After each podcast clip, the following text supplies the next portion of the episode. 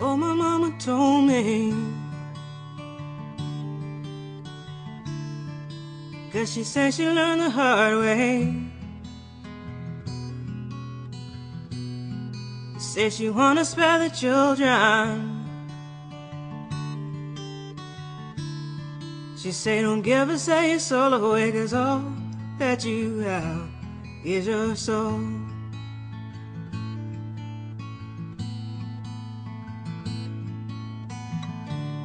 Don't be tempted by the shiny apple Don't you eat of a bitter fruit Hunger only for a taste of justice Hunger only for a world of truth Cause all that you have is your soul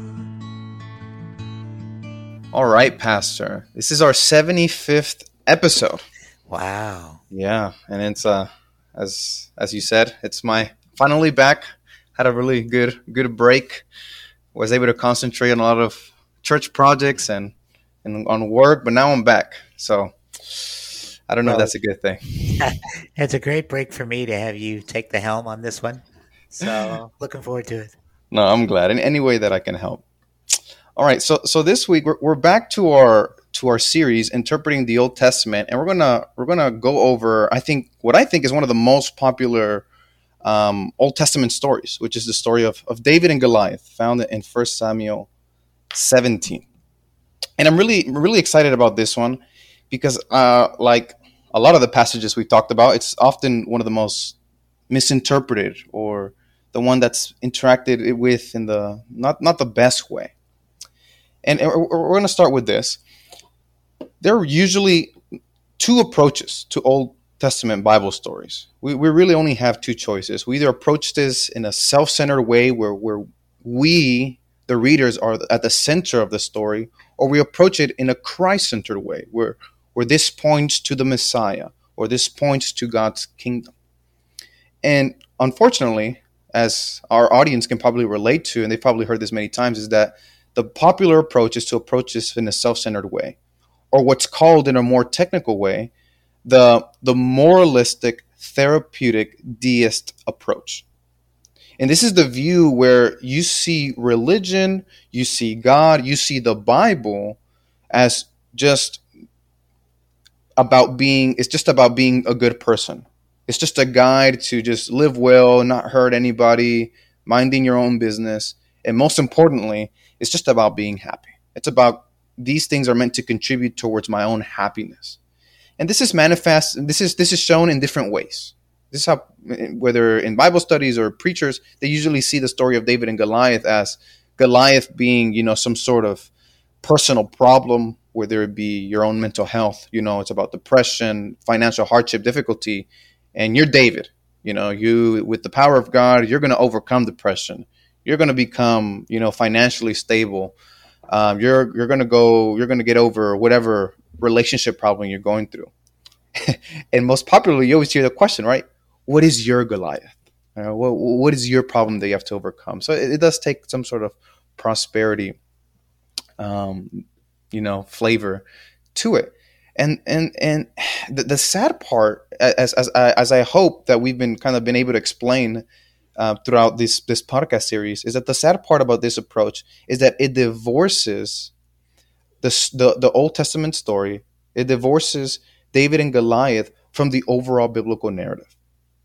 It, it becomes so self centered that you that you lose the, the the the the overarching story of what God is doing to bring His kingdom. So now, when we come to the Christ centered approach, the question that is always at the forefront of, that should be at the forefront of our mind is is this story related to the overall story of the Bible? But more specifically, is this story, you know, about the promised kingdom and the Messiah? And the answer is always going to be yes. All the Old Testament stories are meant to go towards that direction. So that's that's what we're going to be exploring today, and I'm really excited to do that. But before we do that, Pastor, what has been your experience with people's approach to Old Testament stories, and more specifically, the David and Goliath story? Yeah, I think for the most part, it's what you said. It, it's moralistic. You know, David is connected immediately to us. Yeah. And what's missed is typology. What's missed is David, missed is that David is called as a king, what was the purpose of the office of king and how does this fit in with the promises that have already come Yeah. throughout the Old Testament? It's sort of like you said, it's it's an application. It's jumping to application. So that that's been the most part. And and there's always a challenge as you'll talk about once we see David as fulfilling or Christ is fulfilling David's victory, then we connect it to us only afterward. But first we have to see how it leads us to Christ, as you will show. Exactly. Yeah, that's that's that's that's that's that's the core hermeneutic that we should always have in mind whenever it comes to interacting with these passages. So, what I want to do now is kind of let's let's see the context. Where where does David and Goliath fit not only within the bigger story but within, you know, the book of First Samuel in general. So, the first thing we should have in mind is is God's covenant faithfulness. We have to have in mind that as we've talked about before, God had promised the land of Israel in victory over enemies to Abraham, to Moses, and to the people of Israel. So when, when we see David, who is a Jew, who is a son of Abraham, confronting this Philistine, confronting um, Goliath, we have to see this as God continuing his faithfulness to Abraham, Moses, and the people of Israel, and that he has promised them land, he has promised them victory over their enemies. That's what we're supposed to have in the back of our mind always when we're interacting with Old Testament stories. That this is about God's continuing covenant faithfulness. The second thing we should have in mind, especially when the David and Goliath story, is that this is actually a very strange story. It's an awesome story. There's no doubt. There's a lot of action. We have an underdog, you know, a, a, a, a character that no one would have expected to defeat this this this um, this amazing warrior. No one would have expected that, and that's the point. You see, the chapter before we have an interesting thing. David is anointed to be king, even though Saul was all, was still being king, was still king. David is anointed to be the next king. So whenever we have this confrontation between David and Goliath, what we have going on is, is God is actually confirming his anointing over David. His, in other words, God is telling David that, look, my anointing over you is, is it communicates that I am with you, that you will prevail over my enemies, and right that you will I will fulfill my plan through you. So we see that as a confirmation of his anointing. But more th- beyond that, we see something very very different as well. So, like I said, David is anointed, but he experiences a different experience because Saul, a few chapters before, was also anointed to be king, and he was the people's favorite. I mean, people loved him. Um, he was he was he was accepted. He was handsome. He was tall. But David's anointing, I mean, he wasn't accepted. He was a nobody. Um, he was a shepherd. He was small in stature. He was he was the youngest of all his brothers, which is super strange. Why would he be anointed to be king? Why is the Spirit of God over him? So the reader is left actually with a little bit a sense of kind of like this is a little bit strange. Why would this shepherd, small and young kid, be anointed? Why, why is he chosen to to enact the plan of God? So that's the first thing we should have in mind. This is David's anointing is a bit weird. The, the second thing we should have in mind is David's victory over Goliath is also extremely strange. So often, often the the highlight or what's being what's focused, uh, the focus a lot, a lot a lot of teachers and preachers on this passage is, is on Goliath. Look how look how tall, look how big, look at the type of enemy he's he's confronting. And that's I think that focus is actually mis, mis a little bit misguided. Um, growing up, um, I always imagined, and there was always taught that I mean Goliath was almost as tall as a first story house. I mean this this dude was huge. And, and and and as a kid, I mean, it sounds good to tell it to children. It makes for a good story, but the reality of it, the reality, the reality, sorry, of it is actually a little bit different. Um, the text actually is a little bit nuanced on this. The you, you see to kind of give our audience a little bit of background when it comes to specific numbers like um, like height in this case the the text is actually a little bit more nuanced. When it comes to the hebrew the hebrew text actually gives us one size for for for the goliath. The greek old testament actually gives us a different size for goliath. So all this to say that it's actually not not not a set height. Um, I think a, a, conservative estimate for Goliath's height is actually six to seven feet. So it's actually we're not talking about a one-story house. We're talking about just a really regular tall man. So the general point, obviously, is just that Goliath is big and a formidable formidable warrior, but not at all the focus of the story. The focus of this story, brothers and sisters, is that David defeats Goliath with no armor or sword, but with a shepherd's weapon, a sling and small stones, showing that God was giving the victory. So, throughout this whole story, we have weird things happening. Why is this kid anointed? Why why is this kid defeating a giant in the weirdest way possible? And that's that's what we're going to explore in a minute. But before we do that, Pastor, do you have any thoughts on how people focus on the wrong things in the passage? Yeah, it's kind of what you said. It, it just we all love David and Goliath stories. Yeah. And unfortunately, we tend to treat these Bible stories like Aesop's fables. Even though we might say that historically it happened, the way we apply it is we take a moral from it, like we would Aesop's fables. What is the moral of this story? Well, you can face your giants. God will do this for you. It's assuming you're like David it really doesn't matter then if it happened, because whether it happened or whether it's just a story, you have the same application. Hmm. So taking the history out of it is very dangerous. Yes. but if you learn that the Bible is one story fulfilled in Christ in the New Testament, then it has to be historical. And it's following a story where David is showing us something about the Savior to come, which is what you're about to bring out. Yeah. Yeah, that's really good. Now, let's flesh this out. Let's start with with David's anointing. David David's experience isn't what you would expect from God's anointed. And and, and I say that because let, let's contrast David's experience with with Saul's experience. So King Saul was also anointed. And in 1 Samuel 10, 23 to 24, Saul is initially loved by the people. I mean, Saul receives zero obstacles to his kinghood, no obstacles whatsoever. He's tall, he's handsome, people love him. I mean, he's he's rushed to the to the throne, like like no obstacles whatsoever. So, so that that was Saul's experience. Let, let's see David's experience. Despite being anointed to be king, just like Saul, David just faces obstacle after obstacle in just this short this short um, chapter, chapter 17. In, in 1728, David is rebuked and rejected by his own brother, saying, What are you doing here? Go home, go go back. You're just here to see the thrill of war. He's he's even initially rejected by King Saul. He's saying, What you're small, you're young, what are you what are you doing here? You shouldn't be here, you know, go away. And more obviously by, by Goliath. Goliath sees him and he's like, you know, makes the same exact observation as as David's brother and King Saul, saying, you know, you're small, you're a nobody. What am I?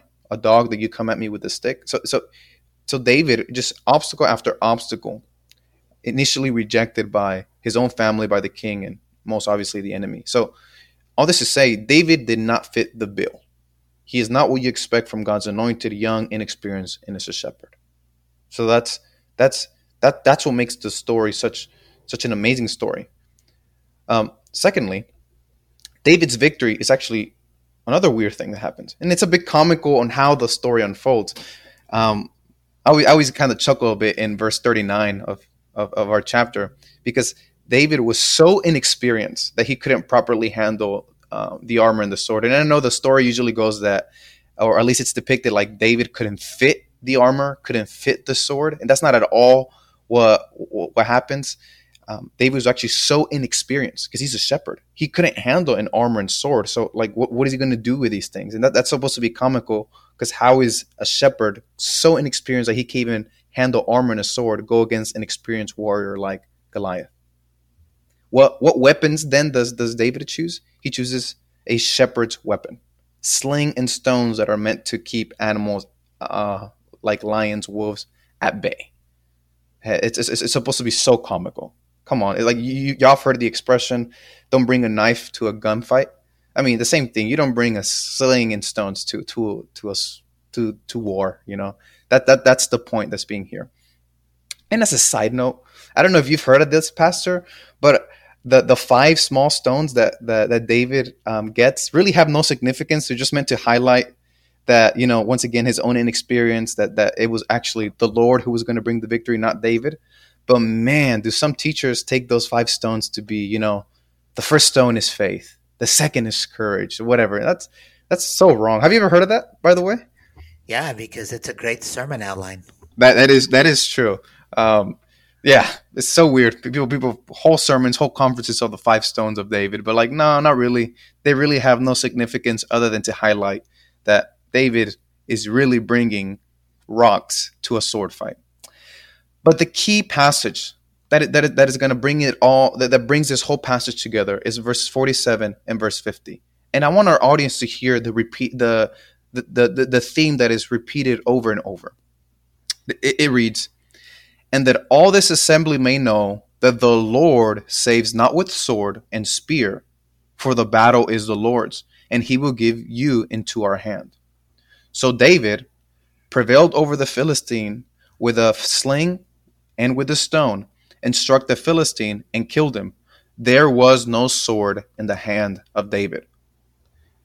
For, for the reader who who who's been paying attention, the verse the, the the the last part of verse 50 seems almost redundant irrelevant. Well duh we all know he couldn't handle the sword. He's been using a sling and so why repeat this over and over? Because the focus of the story is that the no weapon of war brought victory but a sling and a stone. But but but beyond the sling and a stone it's meant to show that it was God who brought the victory, not skill, not David's experience, not David's height, not David's anything. David David essentially brought nothing. It was God who brought the victory. And it's a beautiful story because how does it end? It doesn't just end with with David killing Goliath, cutting off his head and that's it. No, after the victory, you have a David who was initially rejected by his brother. And what happens? David is elevated to a status beyond that of his brother. You see, you see a David who was initially rejected by King Saul, and then as the story continues, we see a David who is who is above the king in fame and favor from the people. And then most obviously, we see a David who is initially um, rejected and he's made fun of by the enemy to to the enemies now running away from David in fear. So you see just this complete shift, you know, in, in the story that just is meant to highlight that God, the Lord, uses a nobody, uses a person like a shepherd to defeat the most adamant, the most, um, the most amazing warrior that's out there. And, and, any comments, Pastor, on on the on these two points? Well, yeah, just that you have the gospel here, and Yes. that's that's the whole point. Is that the kings were types of Christ throughout the Old Testament. That's what kings did. Is is not only did they temporarily ru- rule, but they pictured the one who would rule his people eternally. Yes. And so the king is also a savior. And so David is a deliverer.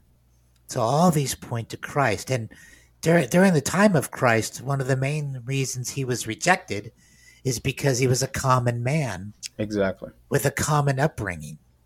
And they were expecting a military warrior. Hmm.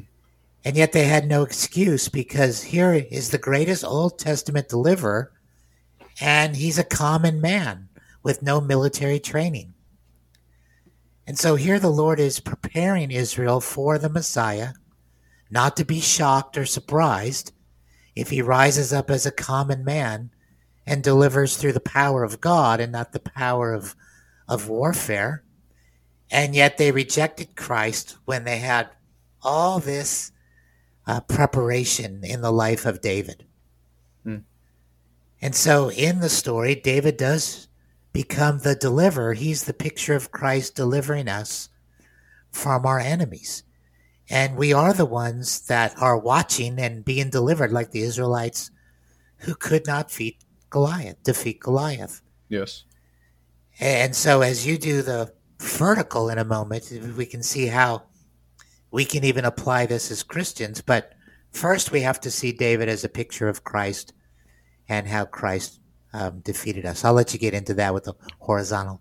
Yeah, no, I mean, this is where Matt Chandler, I think, summarizes it very well in his famous sermon. You're not David, and I think it became a meme that became very popularized. And, and I mean, I think he captures it, like you said, very right because uh, he captures the the Christocentric focus of the passage. The David is a type of Christ. That this is this is this is this this story is meant to is is communicating to us you know how is it that it's meant to be a picture of, of how god was going to bring forth this kingdom and defeat man's ultimate enemy namely sin death and satan so it's interesting because jesus like you said jesus was also a nobody and, and that's why people never liked them. people a lot of people found that to be the most weirdest most revolting thing because they expected a warrior and just like david who was just a mere shepherd jesus was just a nomadic poor carpenter from nazareth and like David, who had no sword and armor, yet it was Jesus who was the Messiah who's going to bring forth the kingdom of God. And, and, and I really like this type of the, the question, this, this question. How was it that Christ was victorious over death, sin, shame, and Satan? How was his victory? Was it through an army? Was it through weapons? It was through the cross and that's that's that's that, that's that's so weird that's so shocking i know we i know we're just so familiar with the story but we we have to have in mind how what a shocking statement that is especially to outsiders and i think that's paul captures that that that in First corinthians 127 when it says god chose what is weak in the world to shame the strong the means by which christ defeated death it was through death at the cross the way the way christ defeated sin shame and satan was through a, a, a torturous means through the cross. But this this this is the way. This is the way that, that, that God in his in his infinite wisdom chose to choose something that is weak to shame the strong. To choose something a, a to choose a nobody to use the, that word to to bring forth ultimate life and ultimate victory. And it's interesting because as we as we kind of like think about the horizontal how this how this um how this passage points towards the Christ, I want us to have in mind that yes, David was a great warrior. Yes, he was a great man of God. But notice this David lived a life of war and strife his whole life.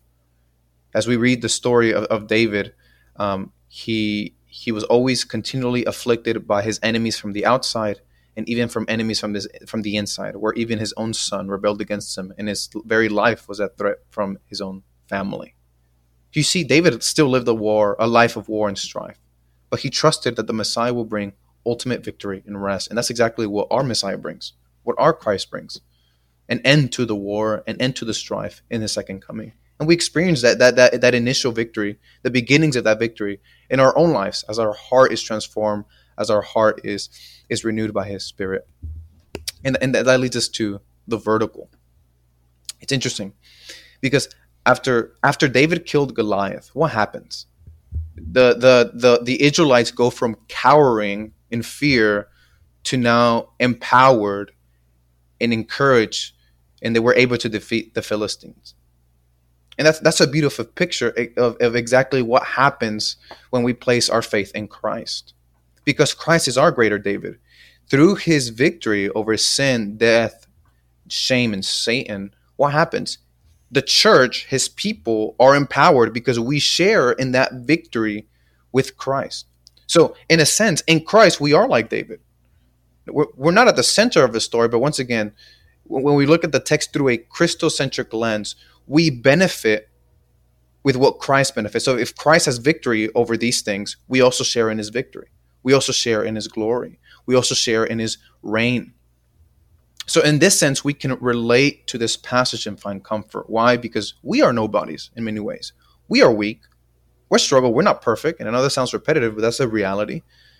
And yet, God chose us, the, the nobodies, quote unquote, to participate in his kingdom. To part- God chose us to participate in the victory that his son has. So, it, it, it's a beautiful story David and Goliath of how God continues to be faithful not only to Israel in that time, but he continues to be faithful to us in all of life's troubles in Christ, like he was with David. So, do you have any thoughts, Pastor, on, on the vertical and horizontal? Yeah, as far as the horizontal, one of the clues in First Samuel that David's victory over Goliath is a picture of Christ's victory over Satan which held us imprisoned until he freed us through the gospel, is that in chapter 5 of 1 Samuel, you have the Ark of the Covenant. And um, remember, they carried the Ark into Dagon's temple and they set it beside the idol, the statue Dagon. And when the people in Ashdod arose early the next morning, Dagon's statue was fallen with his face on the ground before the ark of the Lord. And it's the same phrase that it's used for Goliath that his head is cut off hmm. and he's fallen before David, before David. So there's a defeat of the spiritual enemies of God's people. Uh, first, it happens with the power of God in in that idol temple, and then it happens with David. Yeah. So it's picturing something greater. Mm. It's picturing a spiritual deliverance that only Christ could give. And then, as you said, um, being in Christ, we share in his victory. Yes. And so we have the Holy Spirit, which is a reward for Christ's work that he shares with us. Mm. Um, we have forgiveness of sins, we have eternal life. Even when we do good in the face of evil, uh, we are kind to our enemies. That that's considered a victory over evil in the mm. new hmm. covenant. When we persevere, we talked about this last week. We conquer when we persevere in suffering. Mm-hmm. We are more than conquerors. So it's not as the modern moralism, you know, you can, if you just have faith, you can beat depression and poverty, um, et cetera, et cetera. That's a very worldly, selfish view. Yes. But it's everything that we share in Christ. Exactly. And then, as you said, when Christ returns, it, it becomes all physical. It, you know, and it was interesting because I was talking with my wife Megan about this story a little bit, and we were talking about how the the moralistic approach to this makes the David and Goliath stories a constant battle. Because if if, if, if, if every problem in life is just another Goliath, then man, that life sucks, right? I mean, it's just battle after battle that it depends on you, right? To to defeat this, to defeat that. And what if what if you still struggle with these things? What if what if the, the depression never leaves? What happens if you the financial struggle remains? What happens if your the strain in your relationship remains? Is is that reflective on your own lack of faith? I mean, the, the story fails. And and if we look at the story as some sort of self-centered, then I think it ultimately leads to disappointment in this life. But when, when we look at it through a redemptive historical lens, you don't see life as a constant battle of a bunch of Goliaths and you know that you just have to fight through. But you see, but you see the story of David and Goliath as Christ defeating the ultimate enemy once and for all. Where, where every where every struggle and every challenge that you face in life, you look at it through the lens of Christ, and you're like, wow, I share in His victory. Meaning that in the second coming, all of this is there's an ultimate defeat. I don't have to fight because Christ has already fought. I, I, I, I am passive in the sense that I share in his victory. I don't have to earn this victory. I don't have to fight for this victory. I have Christ, um, the victory that Christ enjoys.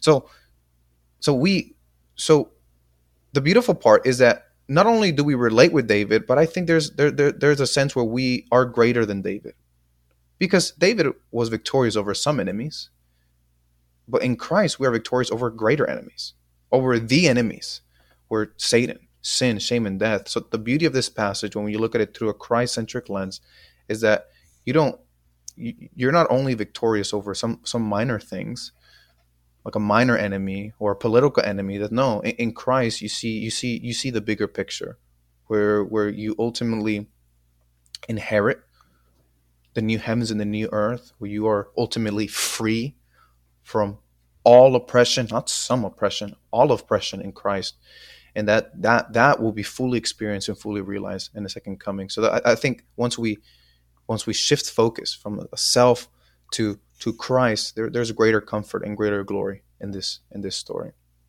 So, yeah, any final thoughts, Pastor? Yeah, I think a lot of people, and, and me included, there were a lot of times in our Christian journey that we really knew the Bible. We knew the Bible stories. Um, we had studied the Bible, but we just couldn't put it together. We didn't understand how the books related to each other, how the stories related to us. And when that finally happens, when you study covenant theology, study guys like Geerhardus Vos or Graham Goldsworthy, you know, guys and women that really focus on how to see the Bible, a Bible as one redemptive story fulfilled in the new covenant. The whole thing opens up in new and glorious ways that you're not trying to falsely apply all these stories. Yeah. You know, you see how they're fulfilled in Christ, and like you said, it just leads to leads to slavery when you do it that way, because we're always failing. Um, you know, we're never as good as David in that sense Very to true. defeat our Goliaths. Very true. So uh, the Bible just becomes beautiful, and it also verifies that it's divinely inspired. Because once you understand it's one story written over thousands of years by so many different authors, there's no way that could have happened without divine guidance. hmm Yeah, a bunch of different stories with religious themes. Yeah, you know, man could create that. But one woven thread of redemption, predicted and fulfilled, uh, no, that has to come from above. Mhm. So the beauty of seeing it the way you're explaining it is is, is just very helpful and encouraging. No. So, yeah, that that that I hope that was um, helpful for a lot of our readers. Uh, sorry, readers for a lot of our audience. Um, kind of understanding this um, this story through a, a different a different lens, a Christocentric lens, and, and I hope that this can be helpful, especially when interacting with other Old Testament stories as well. So, Pastor, do you have any anything that we should expect for next week or Uh, coming up? Not yet, but thanks for doing today's study. Oh no, for sure.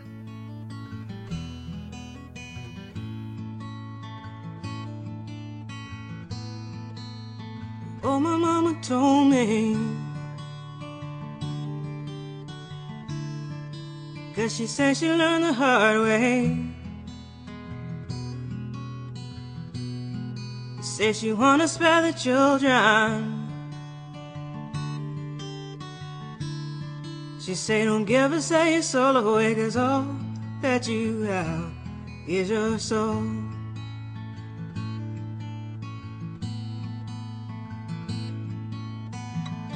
So Don't be tempted by the shiny apple. Don't you eat of a bitter fruit. Hunger only for a taste of justice. Hunger only for a world of truth. Cause all that you have is your soul.